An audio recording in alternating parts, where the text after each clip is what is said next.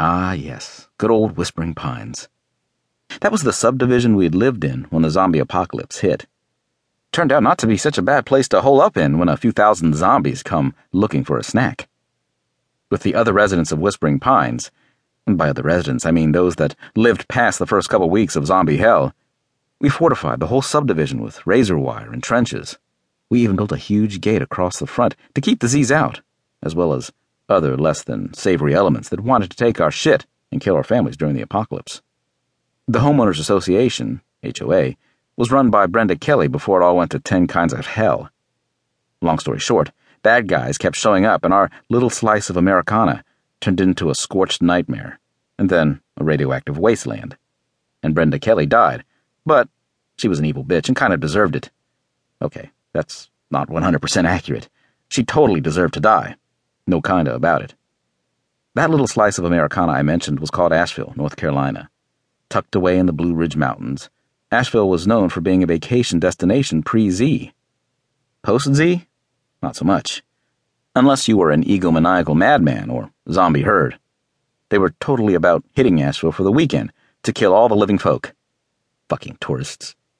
We tried to rebuild, but outside elements weren't too keen on that idea and kept getting all, we have big guns and helicopters, bang bang, pew pew, kaboom, and shit. The last straw was when a dirty bomb went off. That means a shit ton of explosives wrapped around spent uranium and tainted the entire area. We had to hightail it out of there right quick. Who's we? Well, after Knoxville, I'm not so sure anymore. I've mentioned Stella and the kids, but there were also a bunch of other survivors. James, don't call me Jimmy Stewart, was with us retired gunnery sergeant in the Marines.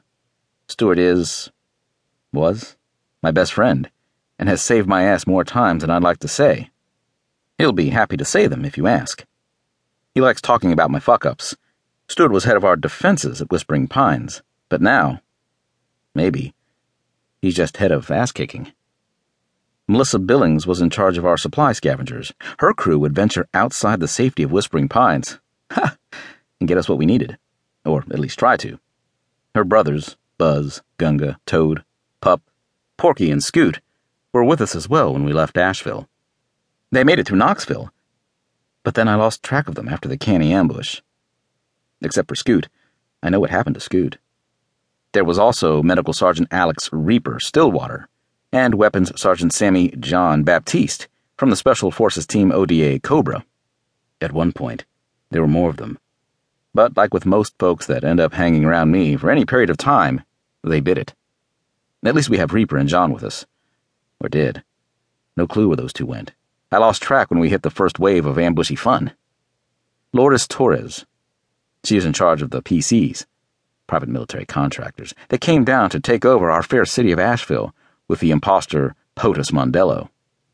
Mondello didn't turn out to be the sanest of leaders and ended up kinda dead, which is how I lost my right arm.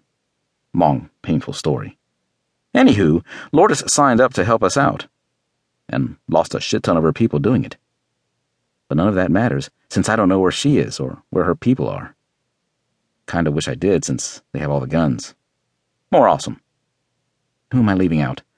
Dr. Laura McCormick used to be a proctologist pre Z, but see what I did there? Specialties are irrelevant in the zombie apocalypse. Critter. Good old Critter. He's Melissa's and the Fitzpatrick boys' uncle, brother to their late father Hollis Big Daddy Fitzpatrick. While he's a good guy, let's just say that Critter's moral and ethical lines are blurred a little more than most of ours. But the guy has had my back a few times, so I'll always count him in the ally column. There is a ton more people that I have no clue as to their whereabouts. But the one I'm thinking of the most is Elspeth. Carly Michelle Thornburg in a previous life, one that ended up fucked all to hell, even pre Z. Elspeth became Elspeth when she was taken captive by Paw.